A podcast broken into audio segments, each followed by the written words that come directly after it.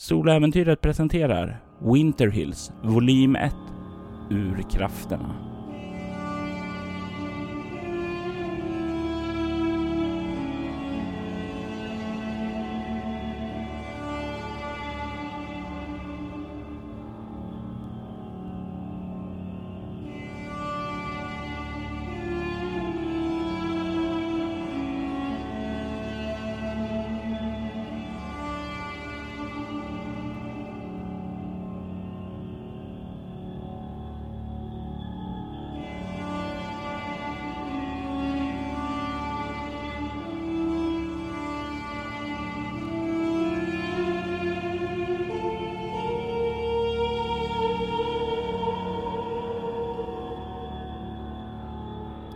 Säsong 2 Avsnitt 7 Flashback. Sjunde delen. Sandra sitter i bilen tillsammans med Jezreel och har lämnat New York bakom sig och begett sig ännu längre bort ifrån storstadens buller. Ut i den vackra vildmarken bort emot paret Willis hem som ligger några mil utanför. Det är en ostörd lantlig känsla över det området. Ett stilla lugn som skakar bort den här stressen från det jäktiga storstadslivet. Det är fina marker här och det är en väldigt, väldigt vacker gammal gård som ni kommer ut emot. Men det jag undrar är när kommer ni ut? Kommer ni ut lite före allting och hjälper till lite och tar hand om de sista detaljerna där eller är ni på tid eller är ni de här som är lite fashionably late? Hur väl alltså känner vi? Var det Allison och Trevor? Jajamensan. Mm. Eh, hur, hur liksom väl känner vi dem? Hur bra kompisar är vi? Du vet ju att Trevor är ju en ja, barndomsvän med Jezreel, eh, så de känner ju varandra väldigt väl och han var ju definitivt best man på bröllopet då. Mm. Och eh, det har väl eh, varit som så att ni har umgåtts rätt mycket då. Du har lärt känna Allison. Hon är också en lite grann som du, som väldigt drivande, dri, driven personlighet. Hon, eh, om du känner henne rätt så har hon definitivt varit väldigt involverad i förberedelserna här och sett till att eh, saker och ting blir rätt. Och det, det, det, är någonting som har klickat lite mellan er eftersom ni ja, lite grann av samma skrot och korn. Alltså det blir ja, ni förstår varandra väldigt väl på det sättet. Eh, men då tror jag att vi kan komma lite smått tidigare. Inte jättemycket tidigare för att så här, jag, jag, jag har faith i Allison att eh, hon, hon kan fixa det här. Vi, be, vi behöver liksom inte vara där för undsättning eller backup, men eh, ändå att vi känner dem så pass väl att det är trevligt faktiskt att få vara där lite innan och få prata med dem ordentligt. Det kan ju bli så himla mycket med de här stora tillställningarna om man inte ser varandra så mycket. Så är det ju. När ni kommer dit så möter ju Trevor upp er och hälsar och du kan se hur Trevor vänder sig sedan emot dig och säger Sandra, eh, jag är så glad att eh, du är här lite tidigare. Jag hoppas att du kan göra mig en stor, stor tjänst.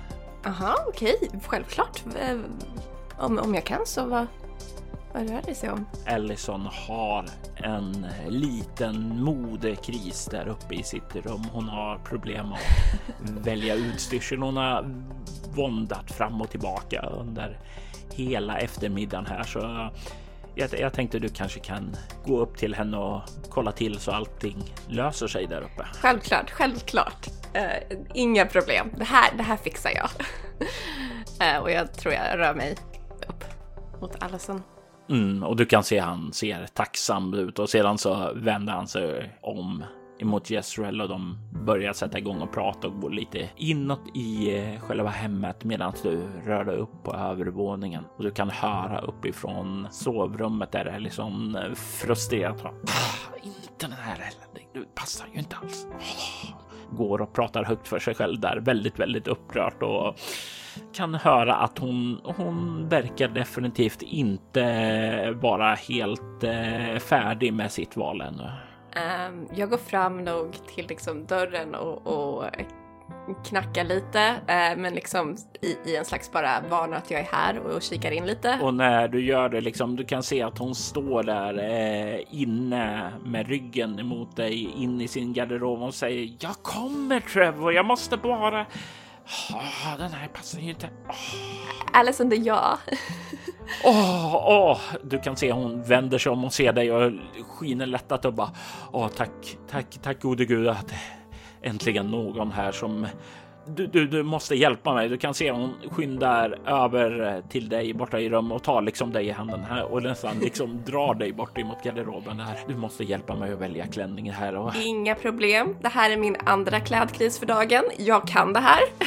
Ja, oh, vad bra, vad bra, bra. Eh, Trevor, han var här och var helt oduglig. Han sa att allting såg fint ut och det, du vet, det, det, det är inte alls hjälpsamt. Nej, jag vet. De tror att de är söta, men jag vill ju, jag vill ju ha svar på vad jag, vad jag har på mig. Gud. Tack. Men. ja, men okej, okay, kom här, kom och rädda mig här nu. Den här vinröda klänningen här, den är ju väldigt vacker och en väldigt fin mm, ryggskurning, mm. men samtidigt den här blåa färgen. Alltså, du ser ju, det är en eh, definitivt en fin ny skräddarsyning från eh, Marie Labö. Eh, det, det, är ju statusen i den, alltså, den är ju fantastisk, men den har ju inte den här fina ryggskurningen. Och jag vet inte vad jag ska välja. Oh, jag förstår vad du, precis vad du menar, för att de båda är fantastiska, men de har helt olika, eh, de har helt olika vibes. Det, den här är, har ju helt klart eh, om du, om du väljer en blå så tycker jag att den här har mycket mer av den här värdighet i sig. Eh, men den här, den är ju alltså skitsnygg.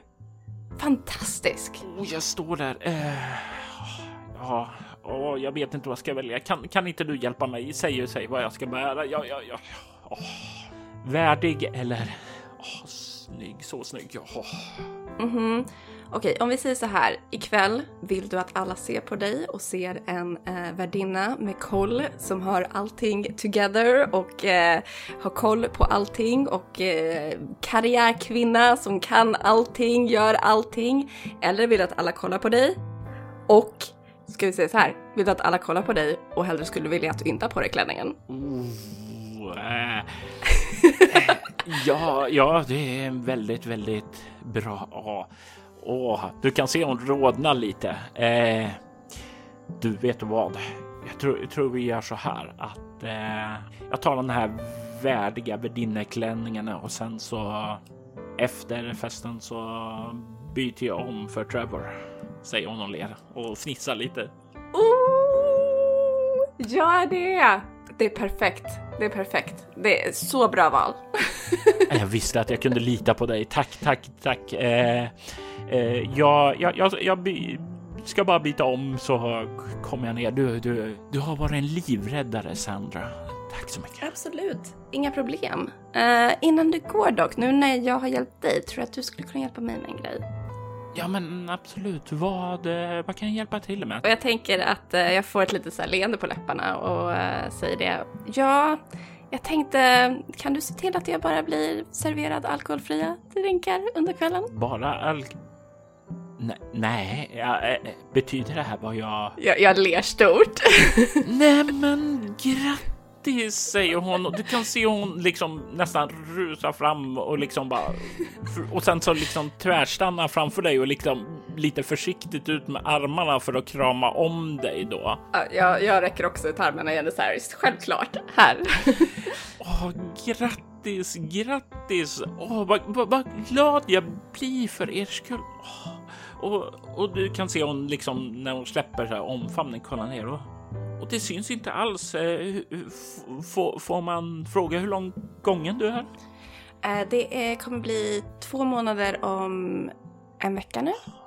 Jag, jag, visste inte ens att ni hade försökt. Nej, uh, det är ny, ny, ny grej.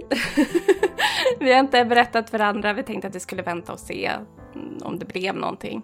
Eh, men du får inte säga någonting till Trevor för att Jess har inte sagt någonting än och jag tror att han kommer vilja berätta. Ja, men såklart, såklart han eh, ska få göra det. Jag ska inte eh, ta, ta ifrån Trevor och eh, jag ska inte ta ifrån Jezreel den överraskningen. Jag tror, jag tror säkert att Trevor kommer vara lika glad för er så som jag är. Eh, fantastiskt. Givetvis, givetvis jag ska prata med servitörerna och eh, se till att eh, de är fullt införstådda i det här. Tack så hemskt mycket. Och ja, vet ni om det? Ja, nej, det kanske man inte vet. Om det är en pojke. Ni har inte vet om det är en pojke eller flicka? Eller är det för tidigt? Eller? Nej, nej, jag tror att vi ska låta det bli en överraskning faktiskt. Ja, ibland så är ju överraskning det bästa som kommer in i ens liv. Alltså, åh vad glad jag blir för er. Eh, men absolut, jag ska bara byta om och sen ska jag hänga undan den här klänningen till senare ikväll, säger hon och ler. Eh, tack så mycket eh, Sandra. Eh, jag kommer eh, ned alldeles, alldeles strax. Absolut. Och jag drar mig neråt antar Och det blir som så att minuterna går och snart så kommer hon också ner och snart så börjar de första gästerna också börja komma in. Det leder ju till att det snart är många gäster som går runt här och minglar och småpratar och sådant där. Det här är ju inte första gången som du rör dig i sådana här tillställningar. Det är ju ofta som eh, sådant som du får göra på jobbets vägnar och du har ju varit på tillställningar med din man. Är man en del av New Yorks societet, ja, men då, då är det ju definitivt ett måste att röra sig i sådana här kretsar. Hur brukar hon röra sig i sådana här kretsar? Är hon eh, väldigt social och minglar eller är hon lite mer av en sån här eh, som liksom står och betraktar allting?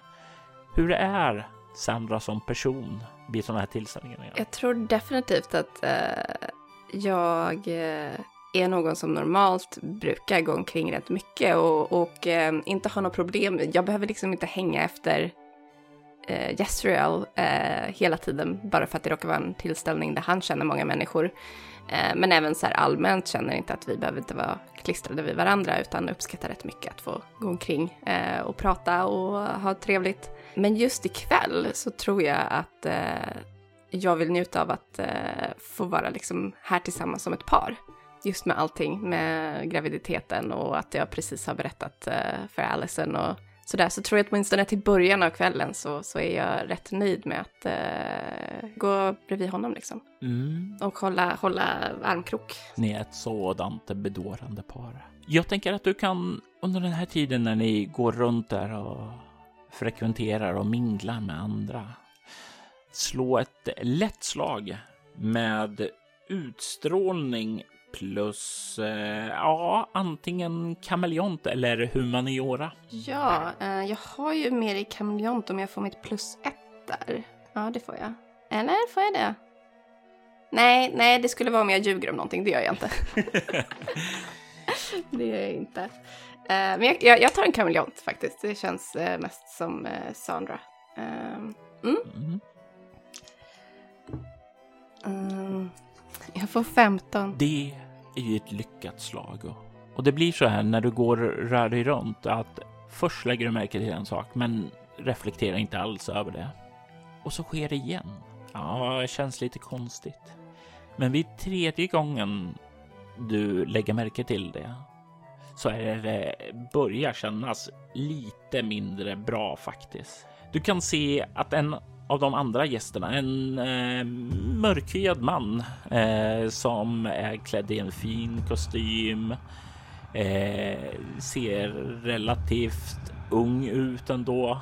Eh, kanske i 20-25 års åldern, så definitivt i den ung, yngre skalan av alla närvarande gäster ja, han verkar gå i utkanten där.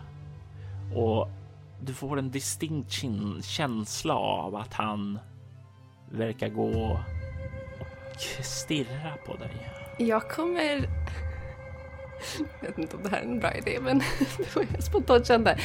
Uh, jag känner att jag kommer stirra tillbaks på honom. Jag kommer så här, alltså poängterat titta tillbaks och verkligen titta på honom. Jag tänker mig att du kan få slå ett utstrålning plus eh, ja, humaniora det här liksom bara för att se vad för intryck du sätter i honom. Um, ska vi se, det är mycket att lägga ihop här alltså. 14. Du eh, stirrar tillbaka och börjar observera honom tillbaka och du kan se att när du gör det och gör honom verkligen medveten om att ja, jag ser dig. Nu kollar jag på dig så kan du se han liksom sänker undan blicken och börjar röra sig bort där. Lite, ja, nästan du får känslan av att han är lite den här känslan av busted och eh, försvinner och det verkar som om han rör sig bort ifrån det här huvud, huvudutrymmet där mestadels av minglet sker.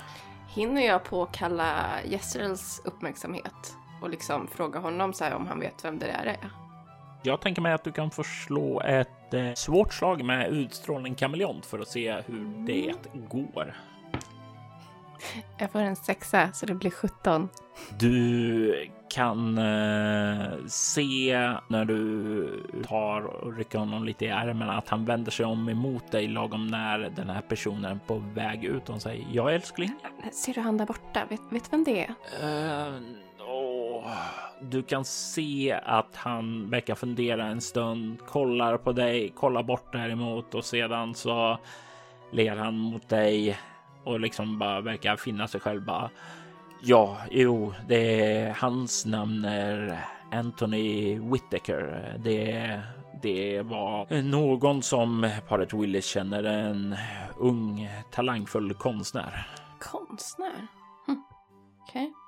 Okay. Eh, säg mig, eh, har han betett sig obehag, otrevligt mot dig? Jag vet inte, jag tyckte att han stirrat på mig flera gånger under kvällen, men ja, jag, jag tittar tillbaks nu och han verkar ha skämt så det kanske, det kanske räcker så. Du kanske hans musa, säger han och ler. Du är i alla fall min. Eh, men, men om du känner dig obekväm så kan jag gå och säga till honom. Alltså det, det är inga problem. Nej, nej, vi ska inte starta något bråk så här. Nej, nej, nej, det, det, det är okej. Jag har inga som helst problem att starta bråk om det är för att du ska känna dig tryggare. Men eh, om du känner att det är utagerat så då får det vara utagerat. Behöver jag dig så säger jag till. Jag lovar. Han ler och böjer sig fram och kysser dig på pannan där. Eh, om du tar och ursäkta mig en stund. Jag har försökt att få Trevor lite eh, ensam för att berätta om nyheten och nu ser jag att han verkar vara ensam där så jag tänkte ta honom åt sidan nu. Absolut, gör det. Och han ler emot dig och sen så vänder han sig om och börjar vandra iväg till sin barndomsvän. Och du är själv där och du kan se hur det kommer fram en eh, servitör eh, en ny drink. Mrs Everett Sands. Nej, men jag tänker att jag delar väl någon menande förstående blick den här servitören. Och du kan se att den ger en nick åt dig som att ja, den är alkoholfri. Ja, och då, då tar jag en och säger tack så hemskt mycket och den eh, ler emot dig och sen så vandrar vidare. Du kan höra en eh, röst bakom sig som säger Ah, Mrs Everett Sands. En sån eh, ära att få träffa er. Jag vänder mig om. Du kan se att det är en man i vit kostym, väldigt proper, väldigt rakryggad och reslig. Du kan se att han är väldigt eh, proper, troligtvis väldigt välbärgad och rör sig som om han verkligen hör hemma här och det är någonting som är vagt bekant med honom. Du får en känsla av att du nog kanske har sett honom på någon av Heartstone Winters tillställningar sedan tidigare. Han ler mot dig och sträcker fram handen. Jag rycker ihop ögonbrynen i lite av en sån här oh, eh, och, och, tar hans hand eh, och säger det. Jag är ledsen men jag, jag, jag, tror inte jag kommer ihåg. Har vi träffats tidigare? Nej, vi har bara rört oss på liknande tillställningar sedan tidigare. Mitt namn är Mr Weaver och eh, jag har hört mycket talas om er karriär. Pekar ju spikrakt uppåt inom Hearthstone och Winter och jag brukar göra det till en eh, sak eh, att lära och känna alla viktiga personer och alla som kommer att spela en stor roll i vår vackra värld. Kan jag göra någon slags inside check på den här personen för att förstå liksom vad är det för person? Vad är det han är ute efter? Varför liksom är det bara någon som karriärar och försöker känna rätt personer? Liksom, vad, vad är grejen här? Vad får jag för intryck? Du kan få slå ett motståndslag med utstrålning plus eh, kameleont. Och du ska komma upp i 18. Ja, oh, fuck. Jag får 15. ifrån marginellt lyckat. Alltså du, den spontana känslan du får är ju att eh, han är en person som är duktig på att mingla. Och det är kanske det som gör att det är svårt att sätta fingret på honom. Han verkar ju passa in väldigt, väldigt väl här. Lite för väl för att inte ha varit här tidigare. Men samtidigt så, ja, han du är helt säker på att du har sett honom på Hearthstone Winter-tillställningen och Möjligtvis om han har varit klient hos dem och varit där som klient, men då du har ett vagt intryck av att han eh, var eh, där som ja, anställd då. Så det är någonting som känns konstigt här, någonting som du inte riktigt kan sätta fingret på, men han håller den för att du riktigt ska kunna se igenom det. Och du är ju duktig på det här, att mm. se igenom det. Så det betyder att han är väldigt exceptionell inom det här området, att hålla korten nära västen. Mm, och det känner jag igen i mig själv, så det, det känns nog lite sådär, oh okej, okay. här, är, här är en likvärdig spelare. Eh, men eh, då tänker jag, eftersom jag inte har någon aning så uh, tänker jag att uh, jag för nu bara är trevlig tillbaks. Det är lättare att bara vara trevlig och så än att uh, försöka jobba upp en dåligt första intryck om det bara är en trevlig person. Och ni står där och talar en stund och du kan se till slut där plötsligt så lägger han huvudet lite på sned och verkar betrakta dig som han kollar på dig med nya ögon. Mm, det förefaller mig som att eh, din aura verkar lite ur balans. Har du sovit dåligt på sistone? Hur eh, alltså, bekant är jag med sånt här prat om auror och så? Kan få slå ett lätt slag med ego plus okultism. Jag menar övernaturligheter och sådant vet du ju du är, finns eftersom du själv har lite och neuronautiska förmågor där så att någon kan se auror och så där, det är ju ingen chockande och sådant. Men slaget har snarare att göra med vad du kan känna till om auraskådande. Ja, jag slår en etta som jag får. som jag får tror jag plus sex till, så sju, men, men etta. eh, alltså du, som jag sa, du vet ju att Eh, det finns ju folk som har möjlighet att se det, men eh, du kan inte riktigt placera in varifrån det kunnande kom, kommer då och vad du kan förvänta dig av det. Mm, mm. Så det är ungefär liksom okej. Okay. Om han säger det och ja, han kan ju antingen flumma, men det skulle inte förvåna dig om det faktiskt stämde att han kunde se det. Ja, då höjer jag nog ögonbrynen lite eh, imponerat och förvånat och erkänner det ändå så här, fast håller tillbaka lite att jo, jo, det... Ja, jag har haft eh, mardrömmar. Det ante mig. Är det okej okay om jag hjälper till att rätta till din aura? Är det någonting du brukar göra? Jag har gjort sådant förr och jag tror det skulle hjälpa dig att se saker och ting klarare. Alltså, känner jag att det kan finnas någon fara i det här? Utifrån det som du vet, bland er oneironauter så går det ju att använda kraften till något gott eller någonting eh, mindre gott. En del av er vill använda förmågorna för att hjälpa andra. Andra vill göra det för att främja sina egna karriärer. Så det kan vara både och. Du kan inte säga det eftersom du inte riktigt har lyckats läsa den här personen.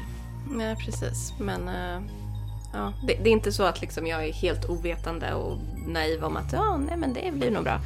Nej, man kan säga så mycket om Sandra, men naiv och ovetande är sällan ord som har använts för att beskriva henne.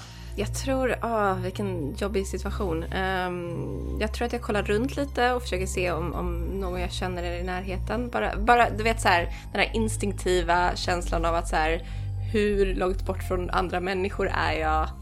Eh, det, det kanske också specifikt som en kvinna en, en igenkänningskänsla när man är i en konversation med någon man inte litar med. Att liksom så här, vart är jag? Vart är människor jag känner? Vart är ansikten? Bara den här svepande snabba, vad är min make? Liksom. Din make försvann ju väl med Trevor, men du kan se Ellison står lite längre bort där och eh, är ganska, ja, säg 10 meter ifrån och är eh, när du kollar liksom över där så kan du se att hon lägger märke till dig och ler och nickar lite i, mot dig samtidigt som hon gör så här rullning med ögonen och så kollar hon bort mot den man som står där och orerar någonting som hon verkar makligt intresserad av att höra, men som värdinna är tvungen att höra. Äh, då tror jag att jag använder det eh, och tar det som en ursäkt att få, få gå därifrån och säger det att eh, jättesnällt erbjudande men jag tror att jag måste gå och eh, rädda min vän Allison här från ett eh, tråkig konversation. Och du säger det så kan du se hur han kvickt liksom tar sin hand och greppar tag om din handled. Och han gör det med nästan en kobras snabba utfall mot dig och innan du lägger märke till så känner du hur hans hand liksom har greppat åt dig och du kan höra han säga. Och jag vill att du slår ett eh, svårt slag med egolingvistik för att eh, placera de här orden som han säger. 11. Du har ingen aning vad för ord han säger, men de liksom, du känner nästan hur någonting i rummet verkar skifta. Som om någonting, ja, det är som om ett börda lyft från dina axlar. Och jag vill därefter att du slår ett chockartat skräckslag med ego. Ehm, det blir 7. Du får två skräcknivåer när du sekunden efter han har sagt det där inser att han är försvunnen, borta. Och du står där ensam och du känner liksom hjärtat slår snabbare när svetten börjar tränga fram ur pannan. Åh gud, shit. Ja, jag blir ju ordentligt uppskrämd eh, av det här. Eh, och jag tror att jag står nog kvar och typ så här känner på min handled. Drar åt den liksom mot mig. Och du nästan kan känna värmen ifrån hans fasta handslag som höll dig där. Som om den dröjer kvar även om sakta håller på att släppa ifrån dig. Du kan se hur Allison verkar lägga märke till dig och verkar ursäkta sig gladeligen för att komma bort. Som om hon har använt samma ursäkt som du nyss försökte använda och börjar kliva fram emot dig. Jag tror jag försöker samla mig lite innan liksom hon kommer fram så mycket det går. Sandra, eh, är du okej? Jag, jag tror det, förlåt. Jag. Ehm, jag hade ett samtal med, med en av gästerna som... Hade ni någon eh, Mr Weaver som ni hade bjudit in? Mr Weaver, nej, inte som ehm, jag kan dra mig till minnes. Uh, jag, jag, jag, jag kan ju ha eh, förlorat namnet medan jag hade min eh, klädkris, men eh, jag, jag, jag kan dubbelkolla, men jag är rätt säker på att vi inte hade någon Mr Weaver på gästlistan. Och jag tror jag känner liksom den här liksom skräcken som bara isar eh, när hon säger det. Men försöker att... För, för någon sekund liksom så tror jag att eh, jag ser rätt rädd ut. Men eh, snabbt liksom skaka bort det. Eh, Jag tänker mig att du kan förslå ett utstrålning kameleont med plus ett för du försökte samla dig där. Eh, för att se hur pass väl du döljer det från Allison. Och sen så slår jag ett motståndsslag för henne. Och du ska komma upp i 12. Jag fick 16. Och du, du vet ju hur du bäst ska gå tillväga liksom för att få upp den här masken snabbt eh, för att eh, dölja den här oron för Allison. Du har gjort det förr. Inte ofta, men tillräckligt ofta för att veta hur du ska göra. Så ja, jag sätter på den här liksom masken igen och säger det. Uh, uh, nej, jag måste, jag måste ha hört fel. Uh, vet du vad, vad, våra makar tog vägen? Ja, jag såg dem gå ut i salongen där.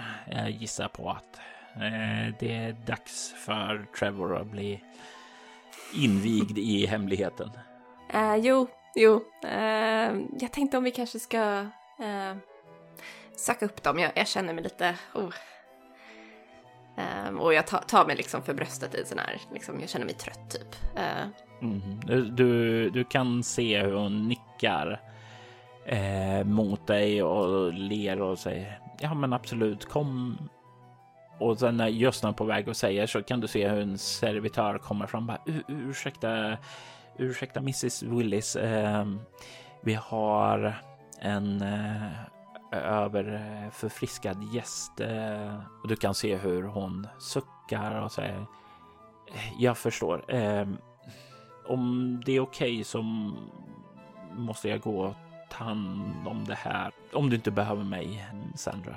I don't like it. Jag gillar det inte, men eh, det kommer jag nog inte. Jag, jag kommer nog nicka. Så här, ja, självklart, inga problem. Och eftersom du har lyckats på ditt slag och dölja dina känslor för henne så ser hon ju inte igenom det här att det är lite obekvämt för dig att du när du säger det där. Så hon nickar åt dig och sedan så följer hon med servitören och du står där ensam igen. Och det är ju som du sa, du är ju van att mingla och sådant. Du brukar inte ha något problem och eh, röra dig bland folk du inte riktigt känner. Men just nu så känns det som du står i ett hav av främlingar, främlingar som känns. Ja, det finns ingen trygg hamn i detta hav, utan du står där bland massor med potentiella rovdjur som är redo att dyka över dig.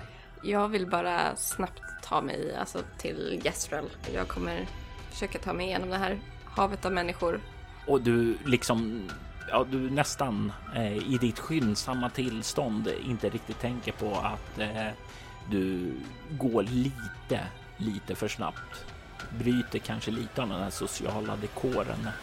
Men det känns bättre sedan när du kommer ut den eh, långa hallen. Det är mer ödsligt här och du känner hur svetten som liksom trängde fram ur din panna nu liksom rinner ner för kinden här. Hjärtat slår fortfarande eh, över din vanliga reguljära puls.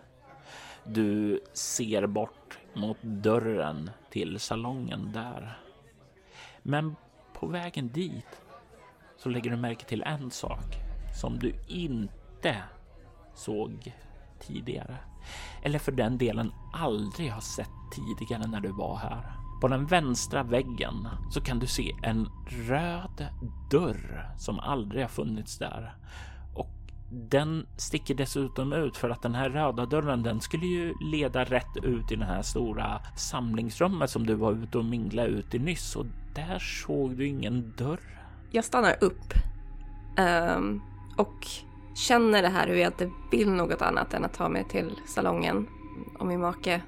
Men alltså den där dörren, det, det, det är ju någonting skumt med det. Det är ju någonting, det känns nästan som att jag drömmer. Mm.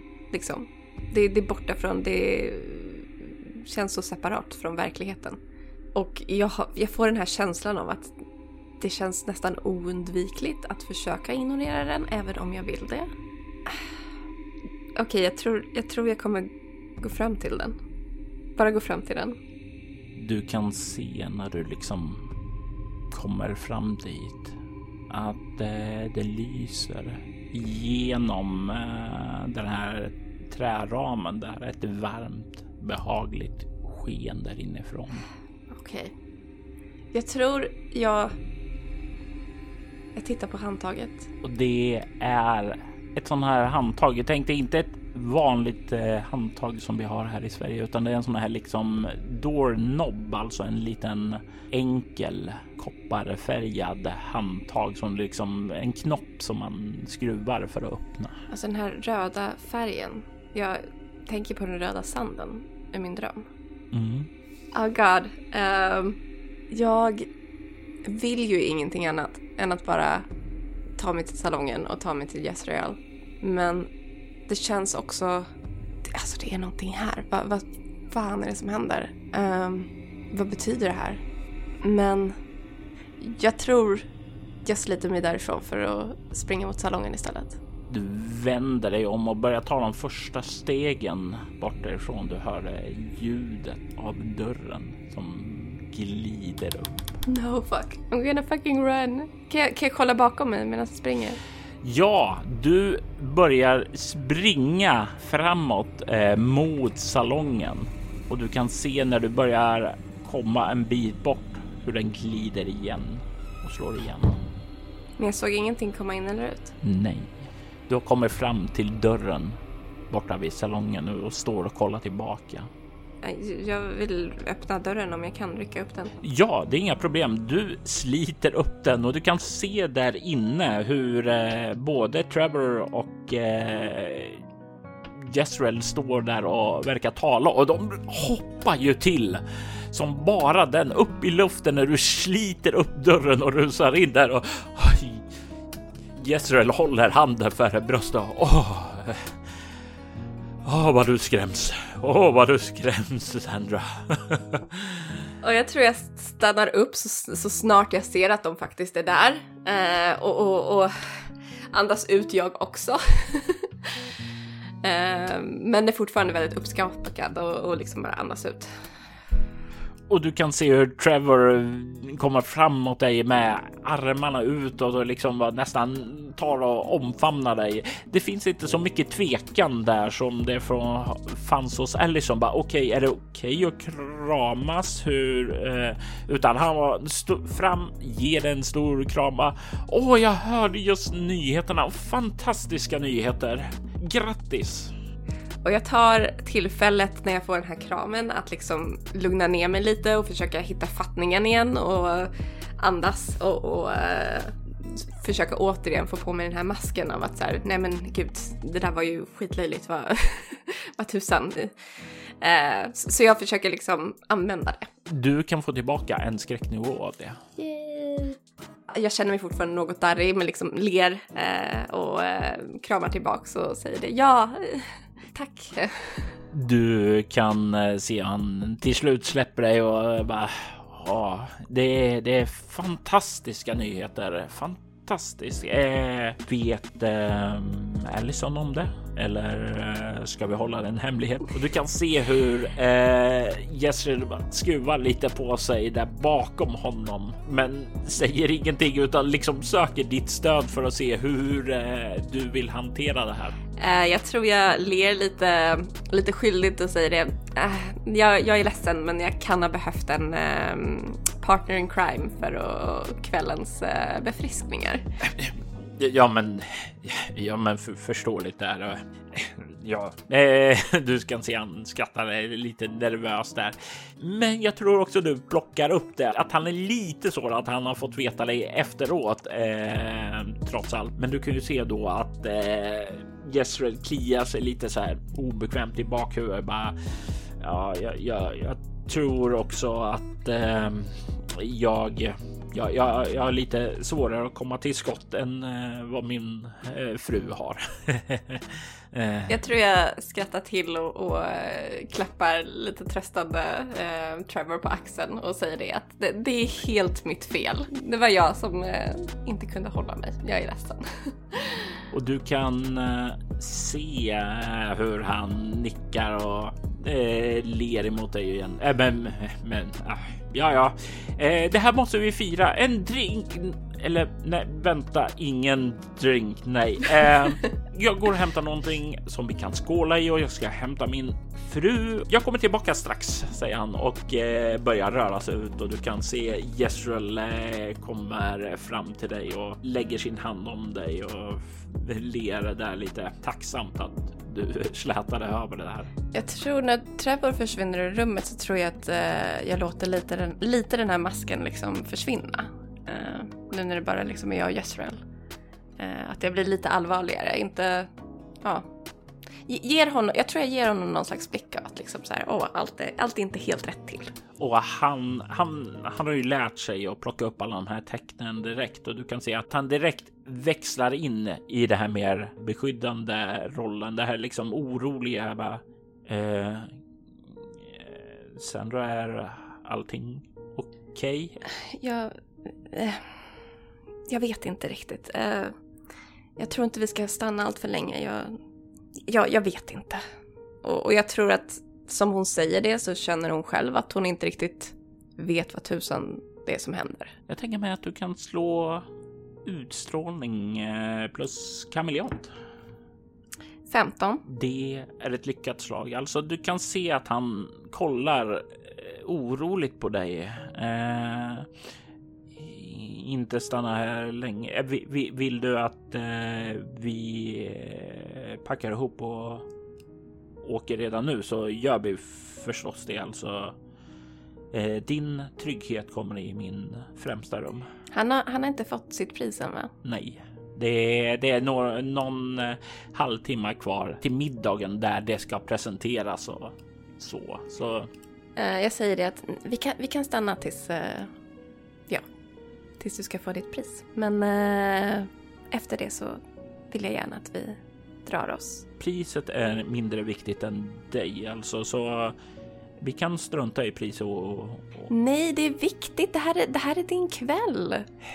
Det är, det är klart vi ska stanna, men håll dig vid min sida så tror jag att det blir bra. Eh, absolut, absolut. Och du kan se han liksom lägger handen över dig.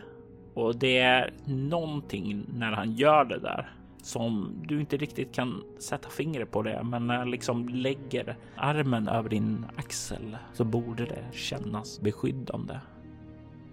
Det borde göra det. Men för första gången så är det nästan du känner hur nackhåren reser sig. Lite av olustighetskänsla när han gör det. Det känns inte beskyddande. Det känns lite grann nästan som om ett rovdjur börjar kretsa kring dig. Jag tänker mig att du kan förslå ett eh, chockartat skräckslag med utstrålning. För det här är en känsla du inte borde känna vid hans beröring. Jag får nio. Det är ett marginellt lyckat och det innebär att du får en skräcknivå. Ja, yeah, sounds about right. Um, jag tror jag, jag visar inte det. Jag försöker återigen att hålla masken uppe även fast det här och försöker väl intyga mig, försöker skaka av mig det på något sätt, försöker intyga mig själv om att så här, nej men jag, jag är med Jezreel nu och det, det, det är okej, jag är trygg, det här, jag löjlar mig. Och ni börjar gå ut. Och liksom när ni kliver ut där i hallen så kan du se den röda dörren fortfarande kvar. Den är kvar där? Ja. Jag, ko jag kollar om, om Jezreel märker någonting. Med ditt tidigare slag på kameleont så får du en känsla av att Ja, han ser nog också den där dörren, även om han gör det bästa han kan för att inte kolla på den, för att inte visa att han ser den. Som han försöker dölja för dig att han ser den också.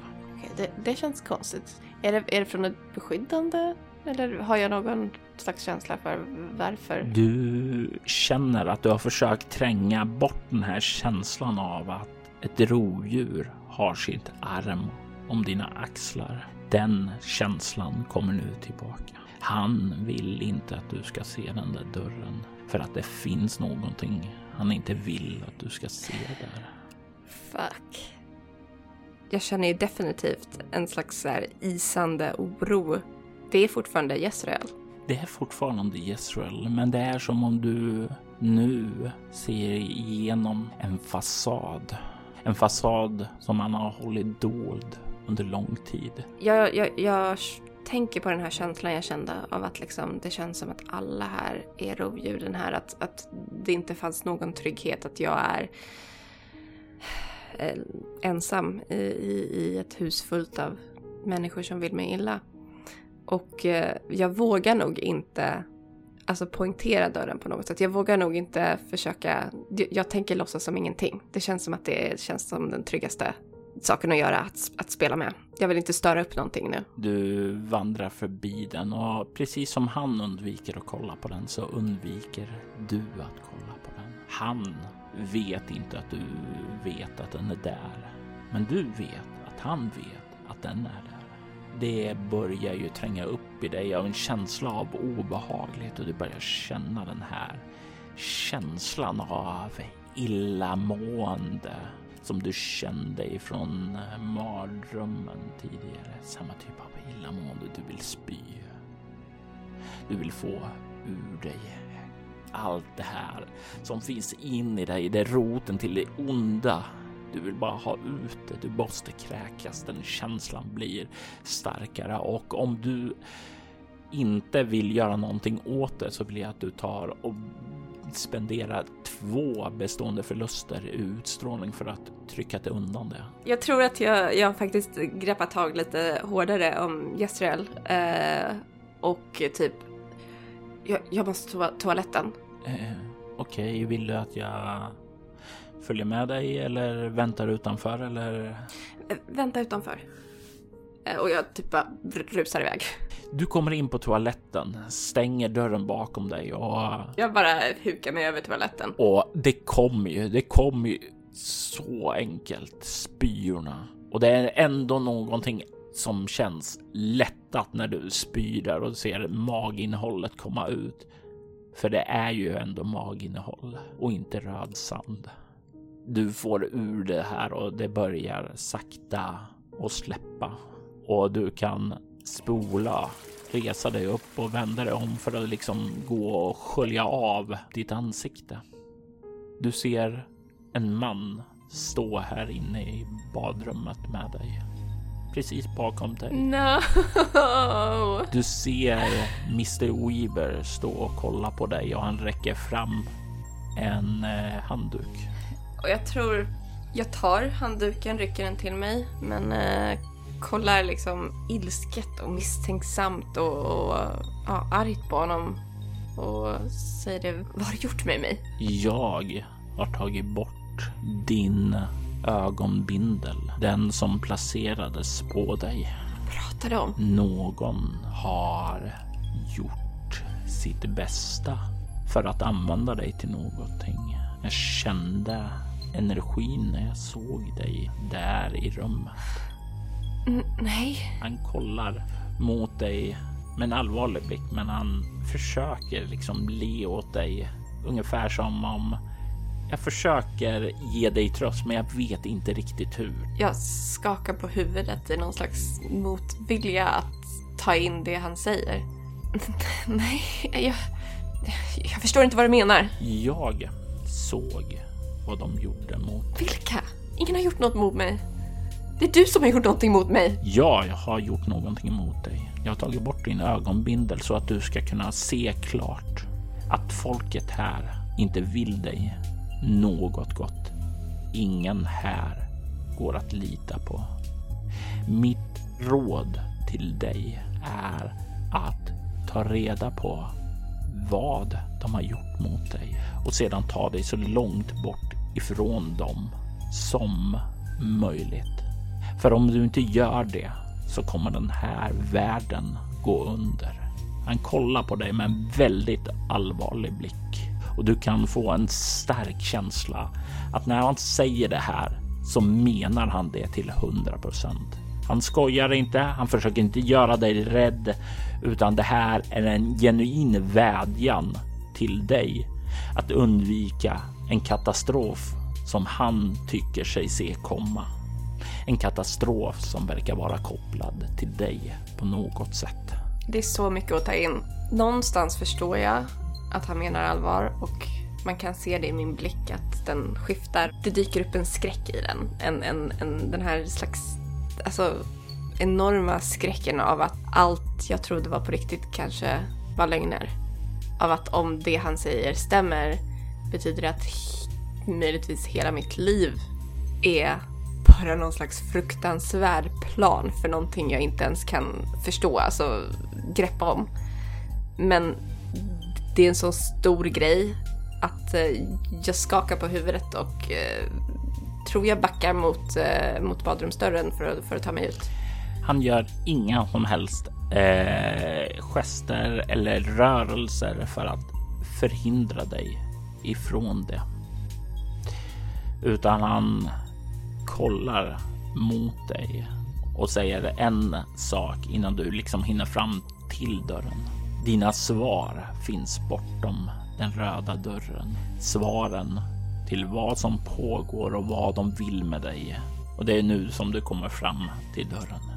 Jag vill öppna dörren och eh, ja, jag, jag öpp- öppnar dörren och tar mig ut genom den och bara stänger den efter mig. Trycker igen den. Och du kan se hur eh, din eh, make Jesper kommer upp mot dig och ler. Eh, känns det bättre nu? Eh, han kommer fram till dig lite oroligt för han har ju faktiskt hört dig kräkas. Jag skakar på huvudet. Vi måste hem. Vi måste hem.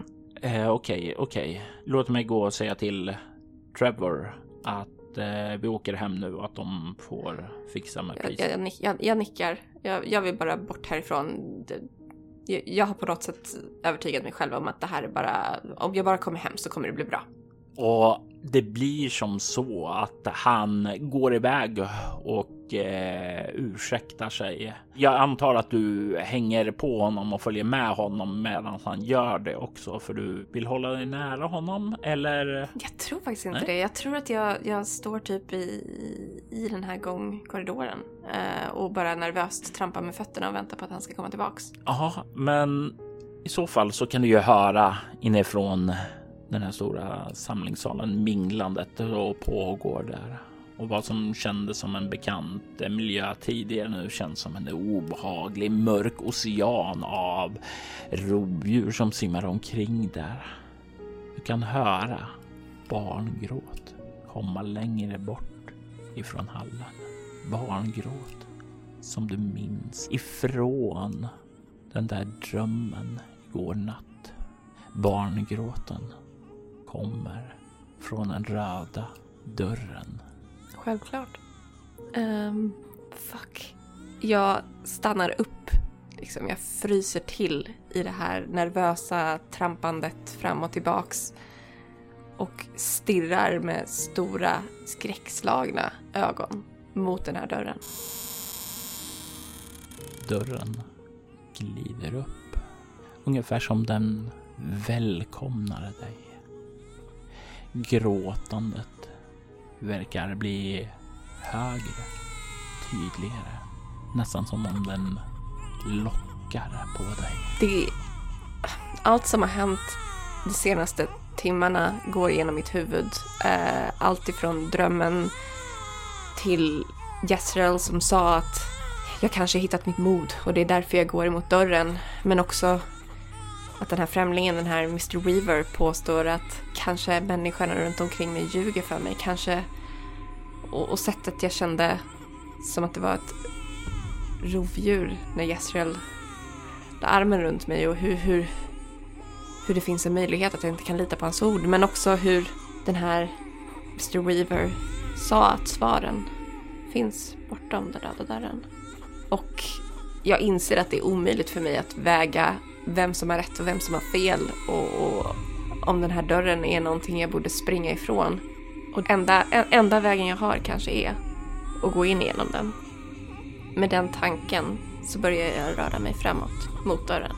Du kommer fram till den öppnade dörren och du kan kolla in i, ja det ser ut som en konststudio utan eh, några som helst fönster. Den ser ut att vara gammal, klassisk ut. Kanske från, ja vad har du i humaniora? Jag har eh, fem. Du skulle säga att det går genom en eh, ganska klassisk art deco inredning. Mycket rött också och du kan se att det verkar vara som sagt var en konststudio och längst in där så kan du se att det står uppe en stor tavla men den är vänd bort ifrån dig som om eh, på andra sidan där så står den som brukar måla så att den har eh, sina ögon riktade mot dörren då. Och du ser att det i mitten av rummet så finns det en eh, utrymme för folk att posera. Du kan till och med se att det finns en liten fåtölj där som man skulle kunna ligga och liksom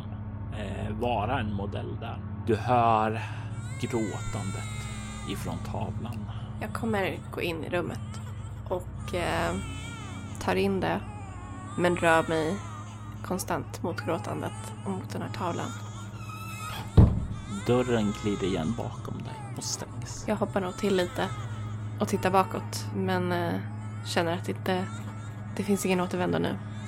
Jag vill kolla på den här tavlan. Du kliver runt och jag vill att du slår ett chockartat skräckslag med utstrålning när du ser motivet på den.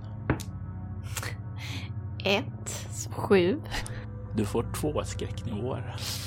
Ja, det är klart du får. Du kan se en tavla med jorden i förgrunden. Du kan se klotet då och det är de olika kontinenterna och så som kan anas där. Men bakom det, som om det här klotet snarare vore en boll, så kan du se den nakna kroppen av dig själv.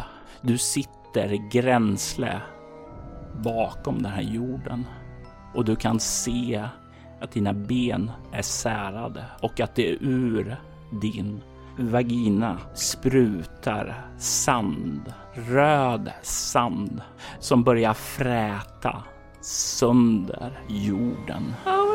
Och som om inte det här vore nog så ser du hur din blick på tavlan skiftar från att ha sina ögon slutna till att öppna dem och betrakta dig med ett leende. Jag är ju alltså helt förskräckt och jag tror jag tappar tavlan när liksom ögonen öppnas och jag backar bakåt. Och du kommer upp emot väggen där och eh, utifrån hallen så kan du höra röster, mufflade röster. Du kan inte riktigt höra dem genom dörren, men det verkar vara några som är på väg hit till den här studion nu. Okej, okay, och de kommer från alltså en hall som är connectad till den här studion, inte nödvändigtvis. Därifrån du kom. Det finns bara en ingång och en utgång. Det verkar vara två personer. Fuck. Uh, jag tror att jag gömmer mig. Och det finns ju flera gömställen här inne. Vad hittar du för gömställe där du tar skydd? Mm, finns det bak, alltså finns det fler så här typ eh, tavel, tavlor som står någonstans? Kan man gömma sig bakom några? Absolut. Eller om det finns någon sån här tavelställ liksom? Det, det finns det. Ja, då vill jag gömma mig bakom där. Du tar och kryper ihop där bakom och du kan sekunderna efter du liksom kom in där höra hur dörren öppnas och du hör röster nu som du känner igen. Två av dem i alla fall. Du kan känna igen Jezreels röst och Allisons röst. Men det är en tredje man som du inte känner igen. Men när de kliver in och stänger dörren där så får du från ditt gömställe en liten blick. Det är den här konstnären som observerade dig tidigare och du kan se hur han oj, Oj, har den trillat? Ja, ja, vänta, vänta. Och sen så kliver han bort och lyfter upp den och sätter upp den på staffli där du lyfte upp den och tappade den tidigare. Du kan se din make och din väninna kliver fram där och observerar tavlan. Eh, jag hoppas att eh, ni är nöjd med den. Åh, den, den ser alldeles fantastisk ut, säger Ellison. Och du kan höra hur din man Jezreel verkar nicka. Mm. Men jag är bara lite orolig att hon uppträdde märkligt tidigare. Hon... Ja, det är som om hon anar någonting. Att någonting är fel. Jag kände att hon var lite orolig där inne i rummet, men inte så att det var någonting som jag kunde peka ut. Ja, nej, men jag, jag ska ta hem henne och se till att hon somnar, blir rofylld och sen så får vi se över ögonbinden om den fortfarande är kvar. Ja, det måste den vara. Eh, hon får inte misstänka någonting. Det, det, det, det, det, röda paradiset, det, det måste få gro där tills det är redo att födas.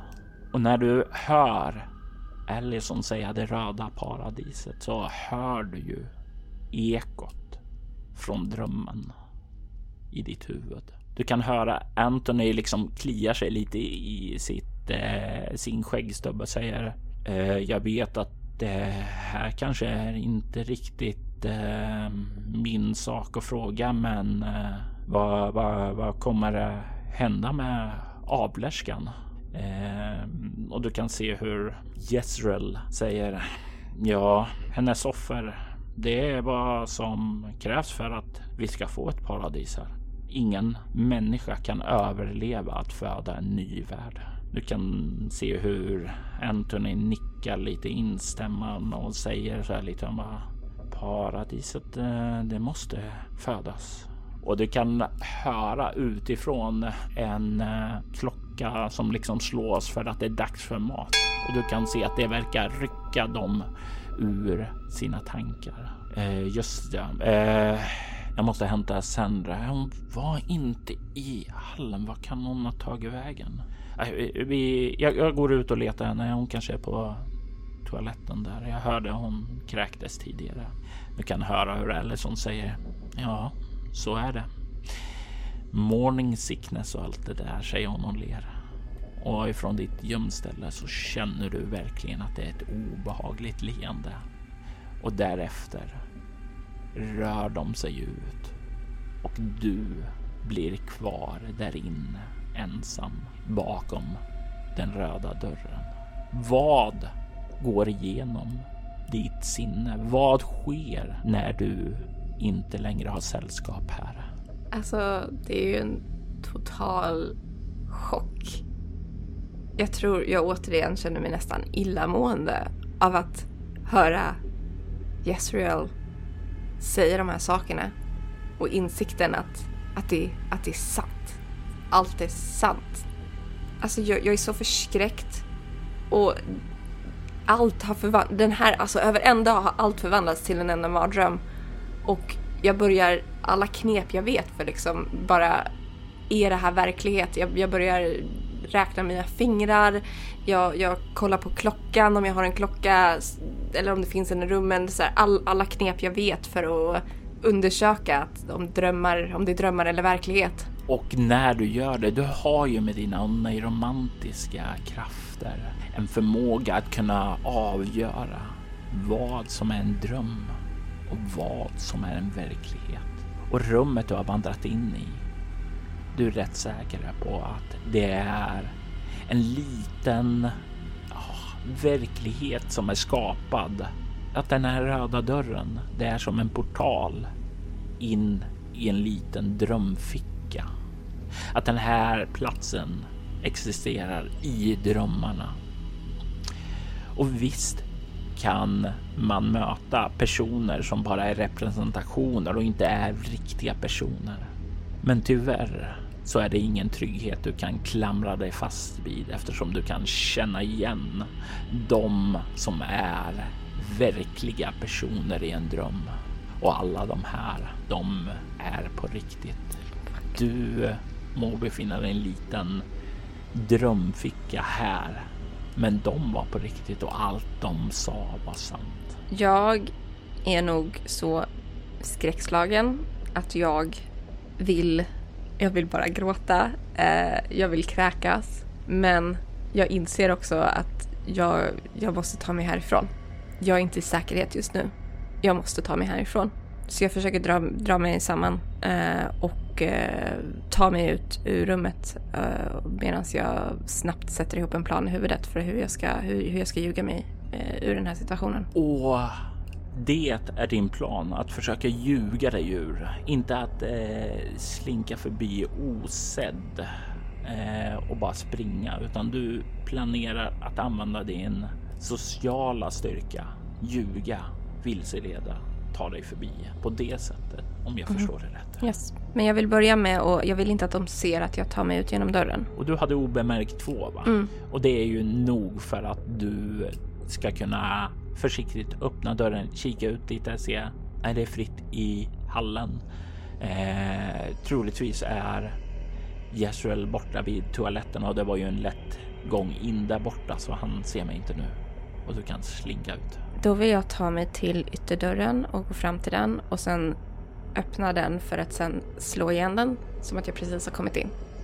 Och du kan höra Jezreels röst. eh, Sandra, är det du?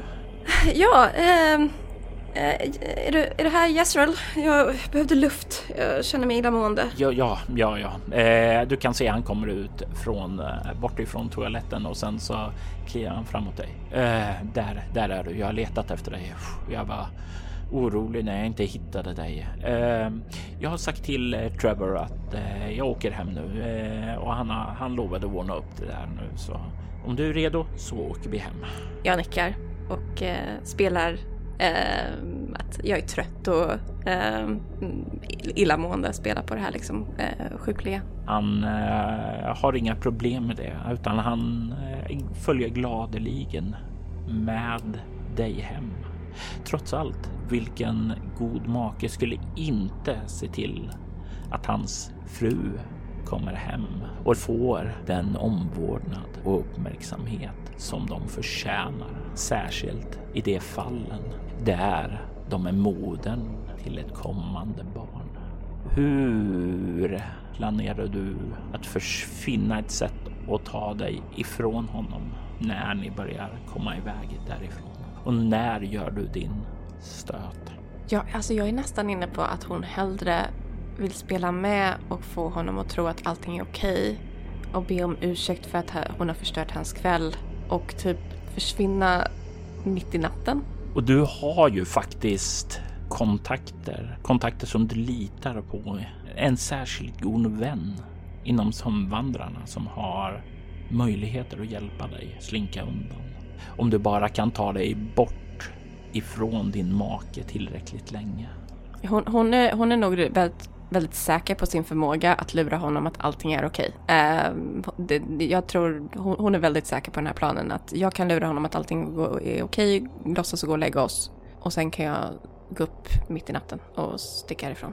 Jag tänker mig att du ska få slå ett eh, svårt slag med utstrålning plus interaktion. Och du får med de förberedelser du tar med din eh, ja, genomtänkta plan och sådant där och att du liksom stålsätter dig att du får en plus tre modifikation för det. Har jag också, får jag också modifikation för min bakom masken-egenhet? Bakom masken egenhet gäller ju väl när du ska hålla känslor dolda och ljuga. Så ja, den får du också använda. Ja. Eh, så det var plus tre för och sen plus ett, eller vad sa du? Ja, så plus fyra på utstrålning plus interaktion.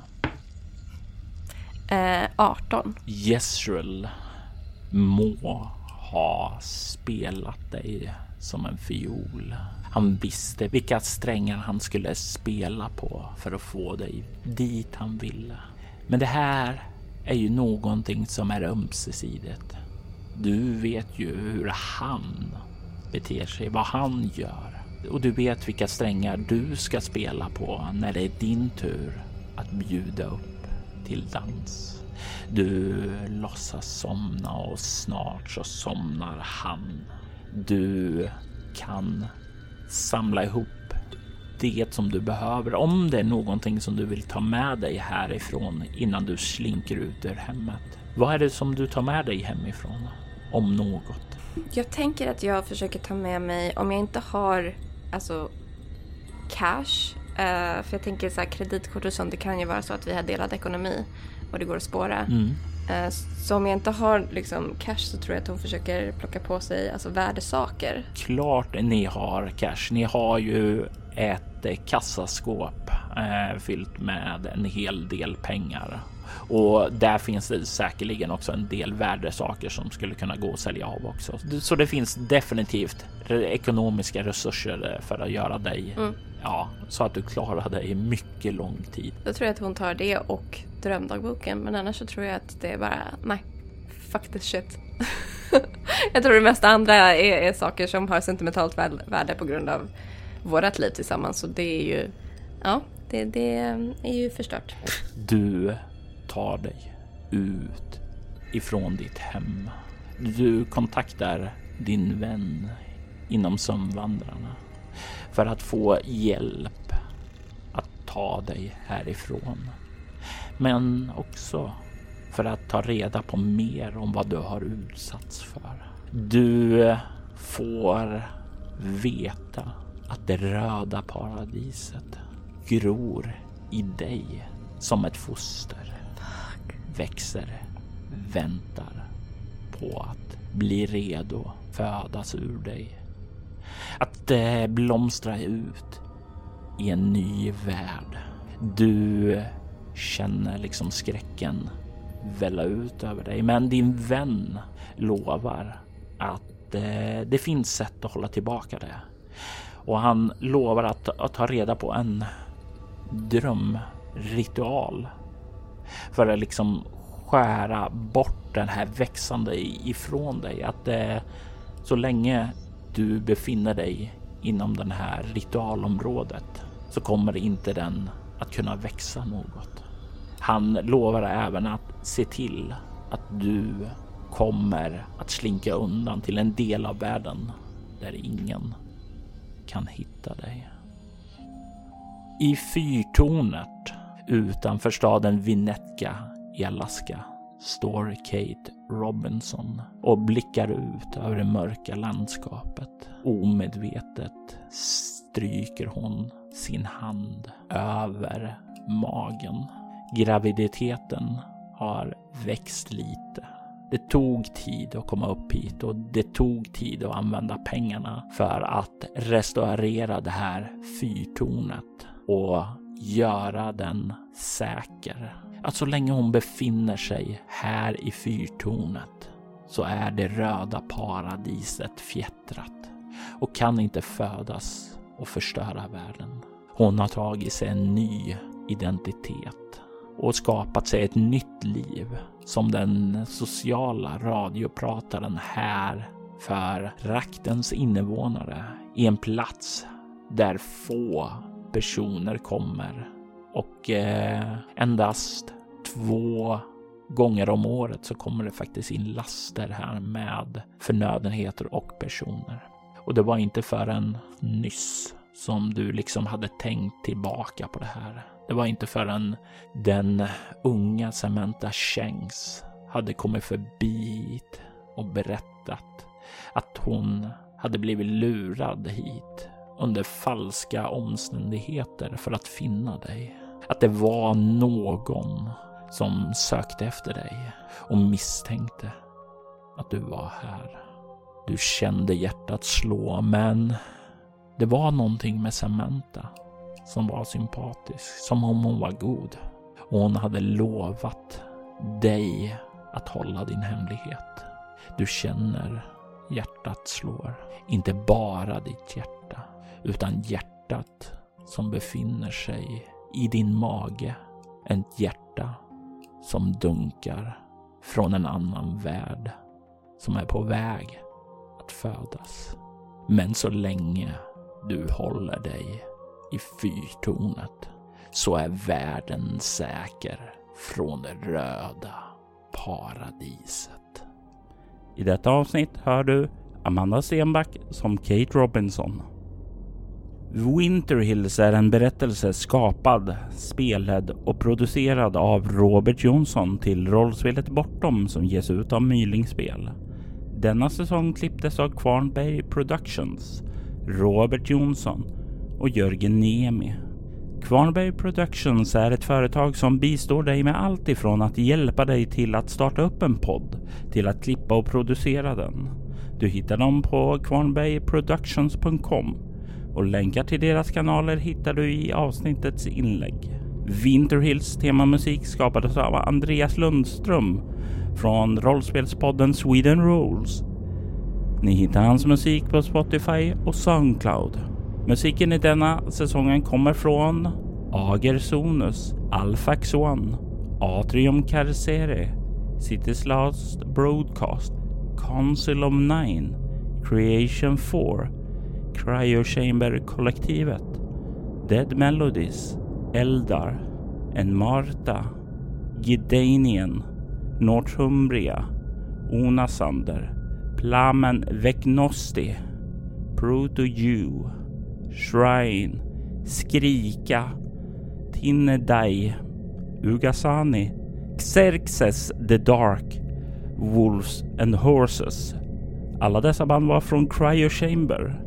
Från Epidemic Sound kan vi höra banden Airei, Amaru, Amos Noah, August Wilhelmsson, Bladverk Band, Kristoffer Mo Ditlevsen, Klinger featuring Lejon, Edgar Hopp, Edvard Karl Hansson, ELFL, Luden, Francis Wells, Gavin Luke, Hampus Naselius, Johan Glossner, Jon Björk, Lama House, Loving Caliber, Middle and End, Rand Aldo, Red Revision, Savun, Sightless in Shadow, Silver Maple, Trailer Works och Young Community.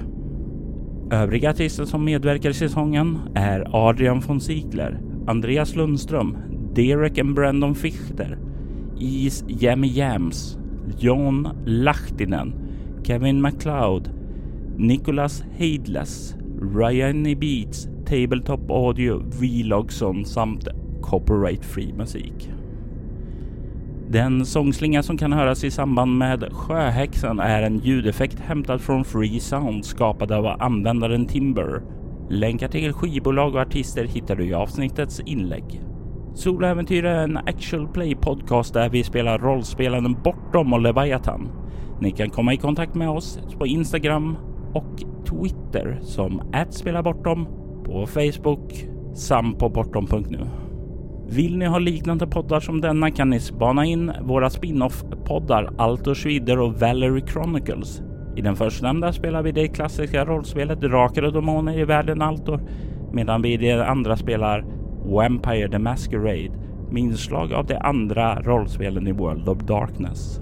Ni är välkomna att lämna recensioner om podden på både Facebook och era poddappar. Det uppskattas djupt av oss och kan leda till extra belöningar för er.